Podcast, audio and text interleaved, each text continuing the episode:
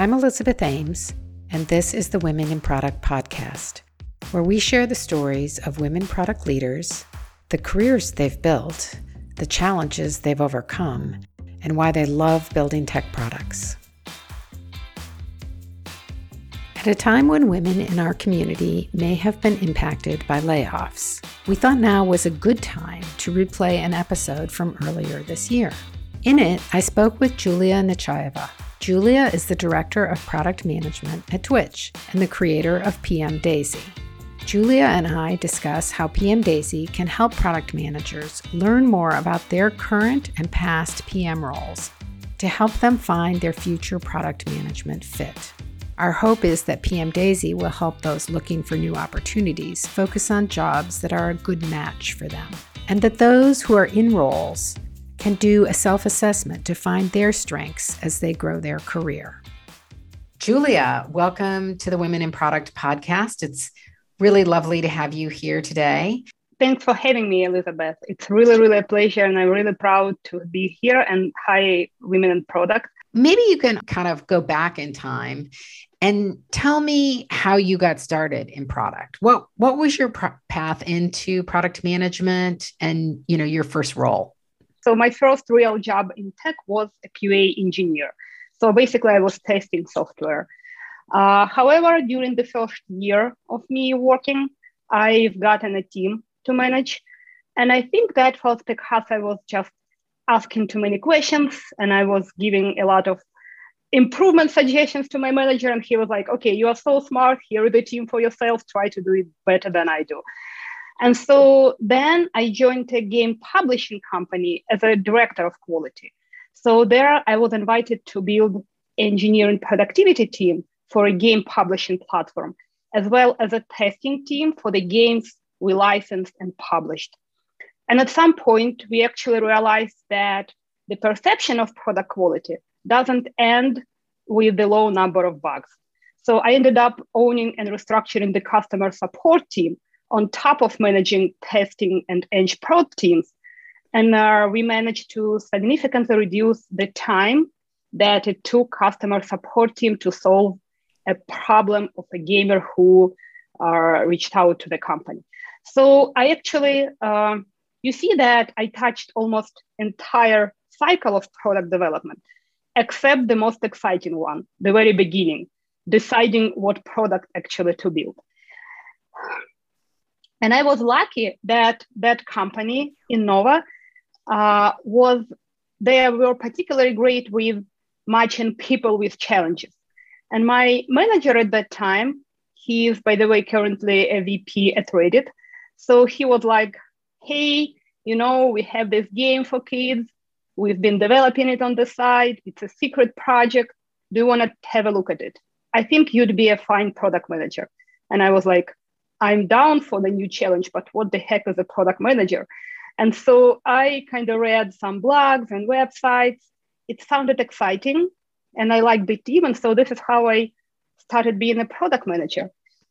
Um, the product was a game for kids uh, for kids seven to 10 years old, in which they traveled to the planet Mars to meet with aliens who would teach them creative professions such as fashion designer, DJ, photographer, dancer, singer. And so I think that I kind of was building that game for myself 20 years ago. I think I emphasized with my user so much that it actually helped me to fail tremendously the first product that I've built.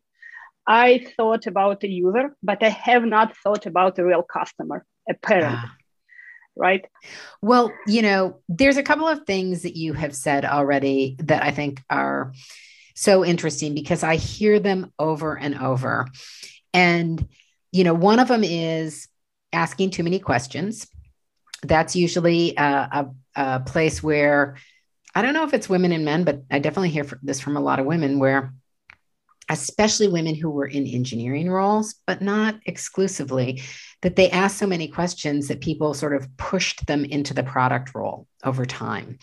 And also just that notion of sort of like, uh, you know, getting, you know, sort of, as somebody said to me recently, voluntold, you know, sort of halfway volunteered, but also told, yeah, you yeah, should yeah. go over there. You're a better fit over there. And they were like, I'm not entirely sure what that is, but I'm interested. I'll go see what it is. So, you know, that's something that I hear from lots, lots of women um, in their path into the space. Yeah. I think I would say that we were lucky to have managers who noticed something in us that we hadn't noticed ourselves, right? And this is the type of manager I always aim to be. Because, like, as a person, when you're working, you don't know what you don't know, right? Yes. And as a manager, I see you uh, from the side. I can say where are you're struggling. I can tell whether you're asking too many questions or whether you're not asking questions at all, right? Because I know how many questions every other person asks. But if you are in that position, you don't know. Maybe you are bothering them by asking those questions, right? You don't know whether those questions are great or whether they're dumb. And so I really, really celebrate managers of mine and of that person who said it to you. And I really encourage like every manager to be like that.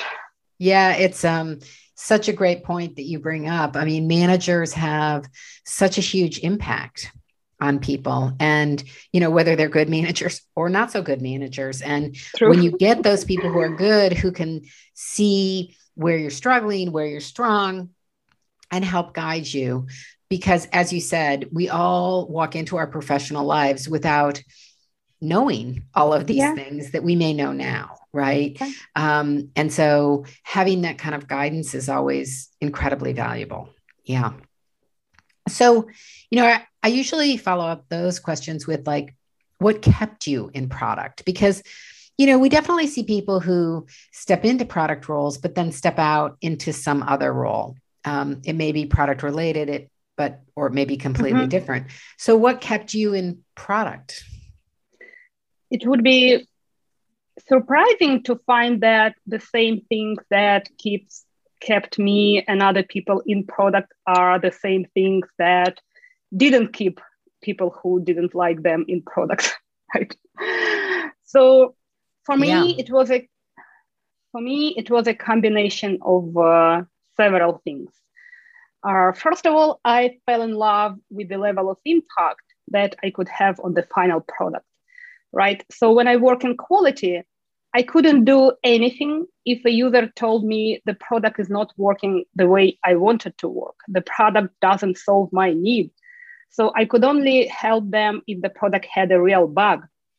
But as a PM, I could make better decisions from the very beginning, right? Or I could actually invest in building the right expectations about the product because sometimes it's okay that we don't solve your problem, right? Maybe you should find another product. Why would I spend the time helping you if I have my target customer? And so it all kind of helped me to get to the next level and to help me build the product better than if I were in the end of the product development. Mm-hmm. Second, I would say it's the most addictive thing to have that level of connections with customers. As a PM, I can talk to them from the very beginning, right? I could see their eyes, I could see their pain, I could understand their needs. And then I could come up with a solution that they would appreciate. Uh, but here, um, the caveat is that I wasn't afraid to hear that I failed, right? Because I was coming from quality. And so I was working in a role where I only heard from people how we failed. And so I think that kind of helped me a little bit because I know that for some people it's not very uh, exciting to hear that your great idea is not working for me. And lastly, I absolutely love the increased complexity of the work. Mm. To build the right product, I had to choose the target audience determine what they need and separate must haves from nice haves, decide how we're going to achieve the vision, contribute to product design, to engineering design, develop, define the order of releases, then test, iterate, and again, as I said, to be comfortable with abandoning our great idea that the team has worked on for months, yeah. brainstorming over marketing messages, like so much fun, right? And then on top of that, actually aligning stakeholders within the team, setting up the processes. I that context switching, I don't know, it just gives me so much energy, and that's what I absolutely love. Yeah, that's great. So one of the reasons that I really wanted to talk to you today is because you developed a really cool product called PM Daisy. So, thank you. Can you tell me what PM Daisy is? Or at least tell our viewer or our listeners what PM Daisy is. I will talk about my product with great pleasure. PM Daisy is a framework that helps you visualize the work you do on a daily basis as a product manager. So basically, it uses two dimensions the breadth of your responsibilities and the depth of how much you're involved in each of those. So it looks like a flower, right? Daisy is a flower. And so you imagine a flower that has petals. And now imagine that every petal represents a work stream or an area that any PM potentially could be involved in. For example, customer research, sales, UX design, engineering, the product management work itself, people management, et cetera, et cetera, et cetera. And now for each work stream, which is a paddle, right? You could either have a paddle uncolored, meaning you don't have any influence over that area, someone else is doing that work, or it can be slightly colored, meaning you work with a standalone team that you likely submit your request for help and then you work with them if you are lucky to get that request prioritized. So again, not much power. Or the paddle can get uh, a brighter color if you have a dedicated team member or a team for this, and you actually can prioritize or reprioritize work for them. So that's already more influence, right? More uh, impact and more power. But it gets to the darkest color if if it's only you who do the work by yourself. So that's the deepest level of involvement. So basically, TLDR, Daisy represents your day-to-day job responsibilities in a concise visual manner. And you can see at a glance how much you are doing and how much resources you have to do what you are asked to do. So, talk a little bit about how other PMs, other women PMs, would use PM Daisy and you know what what they would get out of it, right? What what is the result that uh, they get? What's the process that they go through, and then how would they use that information? Uh, so the process is very simple. You come to a website, pmdaisy.com. You fill out a Google form, you submit it, and you get a picture on your email. It should happen in a couple of minutes. If you don't, then do it once again. You can actually do it multiple times for your different roles, and then you can compare those daisies for different roles. And so um, I did actually survey people who used it because I wanted to understand why people are using it, right? How people uh, are finding value in this uh, tool. And so what I found was, first of all, it works best for mid-career professionals. Those are people who have been in the industry, they tried things here and there, they have some or maybe high understanding of what they like and what they don't like. And uh, it's less useful for aspiring PMs and it's less useful for people who are in executive positions. They, I believe, they have another set of challenges, right? So I asked uh, my uh, users what did it help them with and what they see as the best application for this. And so I offered four options. I asked them uh, whether it's best for career happiness, career change, career growth, or transition into PM. And so two options that won with significant distance were career happiness and career change. And so the way I interpret those results are that basically people use it in their exploration stage, right? Where when they kind of don't feel happy at their career, but haven't identified the why yet. And so they are looking are at different, they're reading articles, they're trying different frameworks, and maybe some of those frameworks click with them.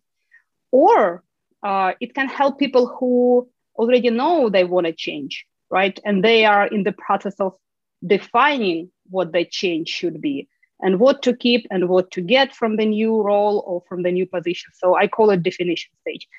TLDR, basically PM Daisy can help you find the mismatch between what you want and what you currently have. But be, be cautious. It's not about everything, right? It's only about your responsibilities and the scope of your role. So it's basically helping you to see what are the kinds of responsibilities uh, that you have in a particular role where somebody can then sort of say, in that role, I'm pretty happy. I enjoyed that. Yeah. I yeah. enjoyed that role. Ergo, those kinds of responsibilities are things that I'm interested in. Um, totally. Or the reverse, right? I this job had these responsibilities, and I really was unhappy yeah. in that job, yeah. right? Yeah. So, one of the things that struck me about this tool was you know, it's the beginning of the year, and a lot of people are thinking about you know, taking that step back and saying, Am I happy in my current role? Or I want to advance. What are the best ways for me to advance? Um, and one of the things that you often do when you're in that mode is some amount of a self-assessment, right? Or assessment of the situation that you're in. Yep. And this just seemed like a really great tool to fuel that assessment, to give people some insight into what was working for them, where they might aspire to go, um, help them get you know clarity on yeah. what they were looking for yeah. um, which is always seems to me is half the battle in terms of um, you know either getting a promotion or finding your next thing is if you are clear on what you want, then you, you definitely get a different response from people than if you're yeah, unclear. Right. Yeah. yeah. Especially, and if you are clear on, on what you don't want, then it also helps you eliminate opportunity that might sound exciting, but they are not the best fit for you specifically, although they could be great opportunities for other people, right? Right, right. Exactly. So now, how many people have used PM Daisy, and you know, can you can you tell us a little bit about that? Sure. So by this day, it was about 3,500 people who generated about 4,000 daisies. So as I said previously, right, some people do it uh, as a comparison tool. So they do a daisy for several roles. I actually saw people who do it five times, and I'm like, wow, that's a hell of a career. And so uh, I've gotten feedback from people that it's great to see how their responsibilities changed, and that it was kind of surprising for them that sometimes the responsibility didn't grow but actually shrinked, but the happiness increased, mm-hmm. right? So sometimes going broader is not the uh, it's not a path for a specific person and so this is also what uh, resonated with me very well because i i am a very i'm a person who loves context switching but i know a lot of people who just are not the most efficient in that mode right? And so yeah. they just don't want to talk to marketing every single week. They want to do their data analysis. They want to talk to customers and they want to work with engineers. And that's it. And there are a lot of products on the market who need that type of pm so why don't you find the role that fits you and be happy? Because like if you're not energized it hurts everyone right? It hurts you it hurts your family, it hurts your company, it hurts your users. Yeah. Yeah. I mean, it's such a great point because I think that we're all very conditioned to think of, you know, up and to the right like i should be mm-hmm. i should be in a higher level position than i'm at and or i should aspire over there and maybe that actually isn't what you want right yeah. i mean maybe the thing uh, you know, for you is to find a, a different situation, um, one that you can thrive in and do really good work, have a big impact, like you said, and you know, be happy about it, right? There's yeah. nothing wrong with that. And, um, you know, I just think that it's helpful for people to see those differences. Even things like, um, I have heard different people talk at different times about liking to be in certain size companies, right? Mm-hmm. That they like to be in early stage early mm-hmm. stage startups because they can have a big impact and they really like that environment. They can take all of the adrenaline rush all the time. And other people who love being in big organizations and um, understanding those differences so that you can you know be effective at what you're doing be in an environment that makes the most sense for for you the environment that takes the best um, advantage of what you have to offer right so May I issue a warning here? Yeah, yeah. So I looked at the data in aggregate and I actually found that it's not as straightforward as go to a smaller company and then you'll have uh, more uh, responsibilities, right? Or go to a larger company and then you'll have a lot of resources. Yes, there is a difference, but the difference is like in 10 percentage points, right? And I don't think that's enough to define uh, to eliminate smaller companies or larger companies. What's more important, I think it's not enough to make uh, to think that if you come to a large company, you are done, right? No, you have to be carefully evaluating every single role.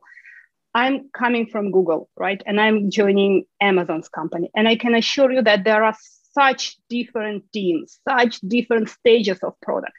And all my friends who are startups, there are startups that actually eh, all the PM does, they do write product requirements when a CEO actually does customer research, right? Mm-hmm. There are other types of startups where CEO does fundraising and then a PM can act as a CEO and everything else. So I would really, really encourage uh, listeners to uh, do their homework. And it's a sad news. It's not that easy that large company versus small company. Yeah, I think you're absolutely right. And, um, you know, really understanding kind of the structure in and the differences of those structures and responsibilities in different organizations is is really important.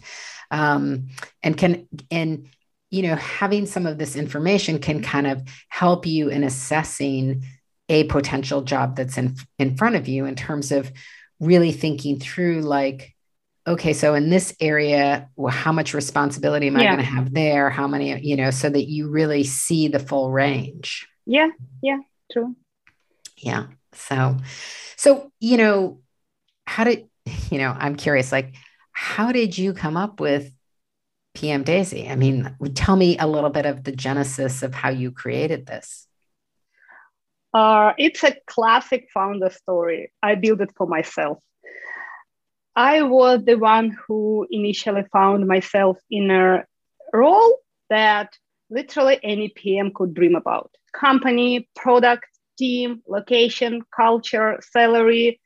Everything was like awesome. But still, every evening when I was coming home from work, I had zero energy left to do the thing that I love to do. So something was clearly wrong. And that actually was my first PM job after I came to the US. I'm originally from Ukraine. And so I didn't quite understand the landscape, the career progression, what define a vision or build product strategy meant. I didn't quite uh, was uh, capable in uh, comparing roles to each other. And so I took a role that ticked all the boxes. Uh, and so I was unhappy. But I am a PM, right? And so what a PM does when they see a problem, they do research. I started uh, talking to the people I knew, my MBA classmates who were in product management. Mm-hmm. And surprise, we found that our jobs were hugely different, right? Although we all had the same title, product manager. And so I was like, okay, that means a game is not that easy. So I played with the information I've gotten from my classmate interviews. I tried to make sense of it, and I uh, was focusing on what was unique about each role and what, where the differences were. And also tried to understand how my current role was different from the ones I have had before that I was happy with. And so this is how I arrived to these two dimensions the breadth and the depth of involvement. And my insight was so simple. My role was just simply too narrow for me. And of course, like when you, as with many insights, it became obvious, right? Once you realized it. But when you're in the situation, especially when everyone tells you, no, you have to be happy. It's a great company. It's a great product. It's a great everything. So why you are unhappy? Aren't you grateful? And I'm like, yes, I am grateful, but it's just not the right fit for me. And so what actually means for me to be grateful is to leave and to free the position for a person who would be happy with it. Mm-hmm. And so back to PM Daisy, I built a Google form. I tried it with a couple of friends. They really liked it. Then I wrote an article on Medium. I got overwhelming responses. So I had to ask my husband to build a website for me. so he automated Daisy creation and now it just works by itself. That is fantastic. What a great story. I love it. So now for the people that are listening, is there any cost to using it or you know can they just go to the website and fill it out as many times as they want and look in as many yeah. days as they want yeah yeah it's totally free and it will stay so in its current state.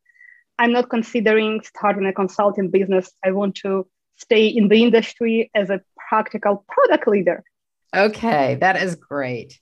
Well um i think we you know have talked about it quite a bit and how women should use it. Is there are there any other recommendations or warnings that you have for the women and the people who are listening that may go and use it? Any things that they should think about or any the exact ways that you would recommend that they use it?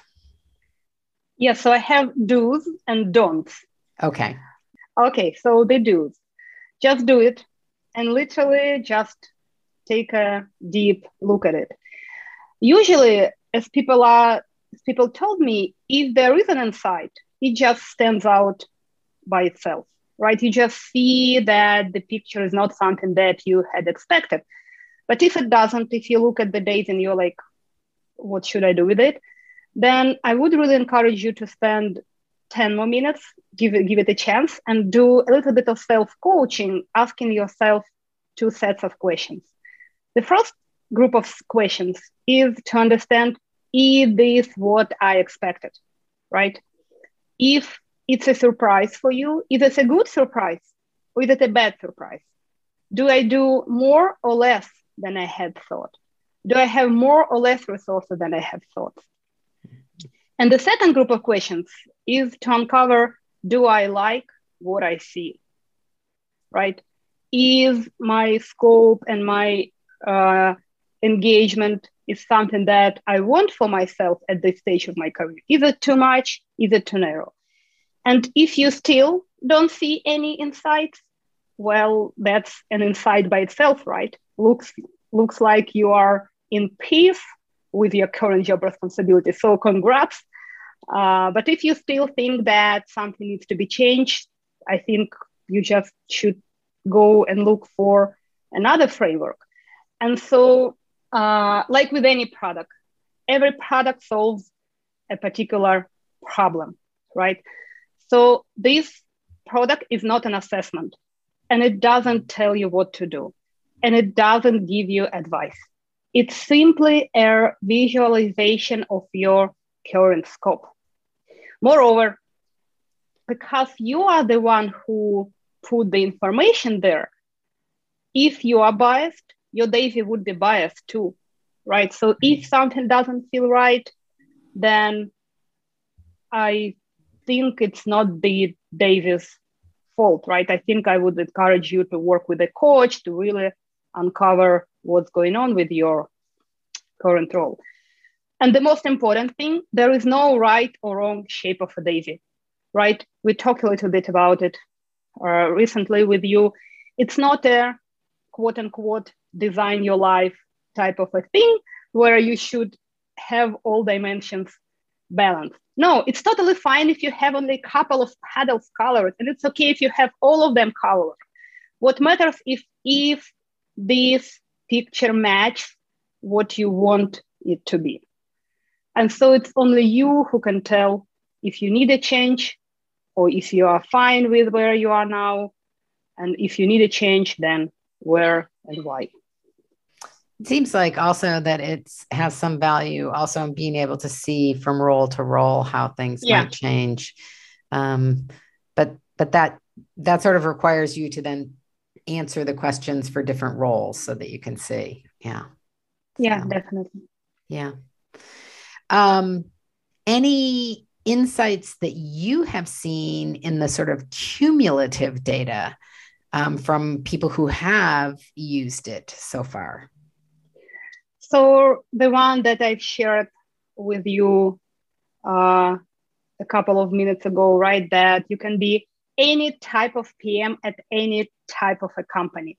You can be a fully colored daisy, either you are at a small startup or either you are at a 100,000 people company. And so, um, as I said, I would really, really encourage you to understand a specific role. So please torture your hiring manager, ask them a lot of questions if this is something that you really need to understand for your uh, personality, right? Because for some people, they just, that doesn't affect them so much, right? Some people are, I want a challenge, I want this industry, I will do whatever it takes to get to this industry. That also a fair uh, strategy. But what else I wanted to share with you? So, uh, you know that famous essay that PMs are CEOs of their products. And I don't think that people in their mid career still believe it, but I hope that I hope to convince aspiring PMs that no, PMs are not CEOs of their product. And what the data shows me, it shows me that more than 70% of PMs are not involved in business decisions like at all. And what else was interesting that more than 50% of PMs actually do project management jobs solo. So they are leading the execution on a day-to-day basis. They're doing Scrum meetings, they're checking uh, timelines, and it's not a, it's not an uh, environment where you can do strategic decisions if you do that on day-to-day basis. So again, and this picture is not dramatically different across company sizes. So do your homework. I would really, really love for you to get the job you want and be happy. So please, please, please, please, please do your homework and understand the specific role. I think that's um, that data about PMs not really being the CEOs of their product is an interesting one.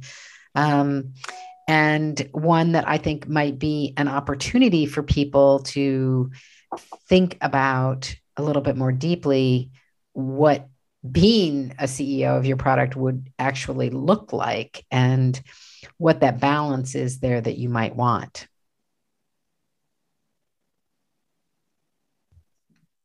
So it's been wonderful talking to you and so much good information here for people who are thinking about their current roles.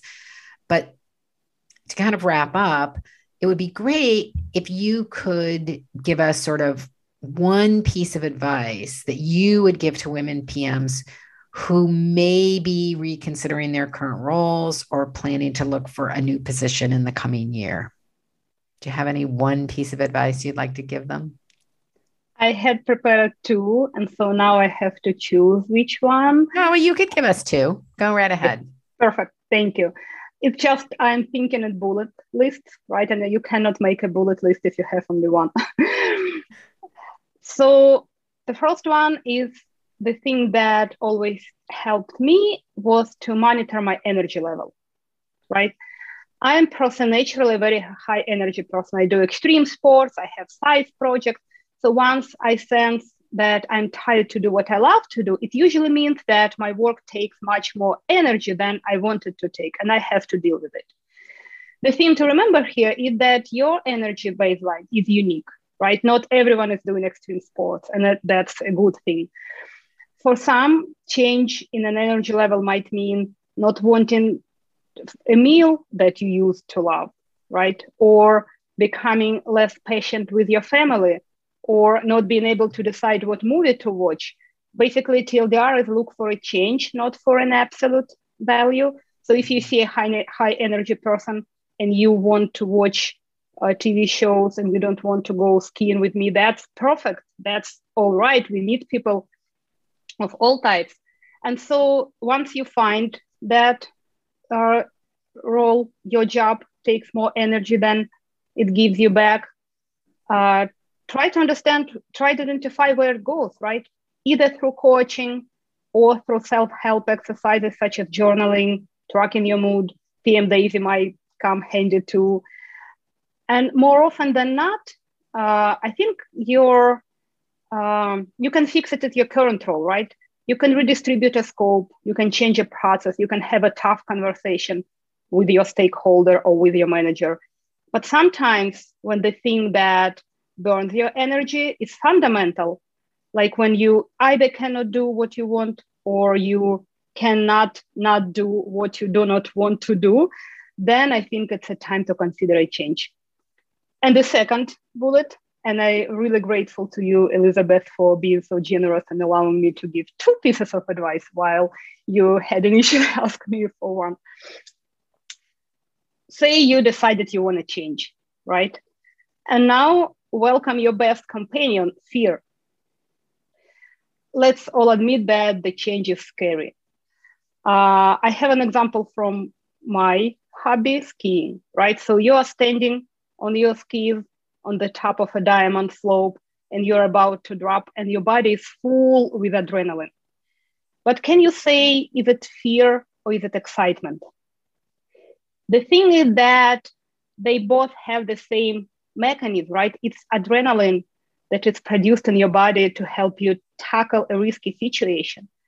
And so, if you do not know what to do on a steep slope, if you haven't gone skiing for a while, or maybe you haven't skied at all, then probably it's a fear and you should listen to it, and that prevents you from doing something really risky. But if you know that you have the skill, you are comfortable with steep blue slopes, you are in a good shape, you slept well, then it's likely a sign of excitement. And so with career change, I uh, when I talk to people, I found that it's kind of the same. You should verify if that feeling is really a fear because you don't have skills, you don't have time, you don't have resources, you don't have support, you have some obligations to fulfill, right, with your family, with your financial situation, then yes, definitely it's a fear. But if you do have everything then try to interpret that feeling as exhilaration or excitement. Yeah. You know, I think that you bring up a really, really great distinction um, about the difference between fear or exhilaration. And I kind of go back to a personal story for me. A, a, long time ago, I was working with a speech coach and I was really nervous speaking um, publicly Um, and I really it kind of had it in my head that if I was good at it, I wouldn't be so nervous about it. Mm-hmm. And I had a wonderful coach who said to me, everyone who speaks publicly is nervous.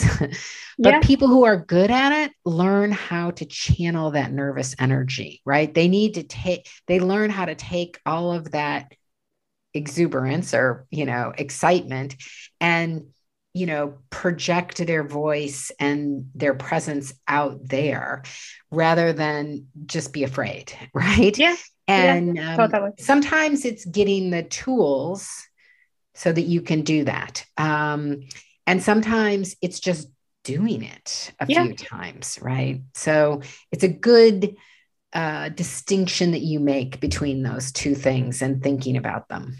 Yeah. So one of my favorite TED talks is by Carolyn Paul, mm-hmm. and it's called To Raise Brave Girls Encourage Adventure. Mm-hmm. So she talks about how in childhood, when a boy falls on a playground, parents tell him, Oh, you were so brave for trying it.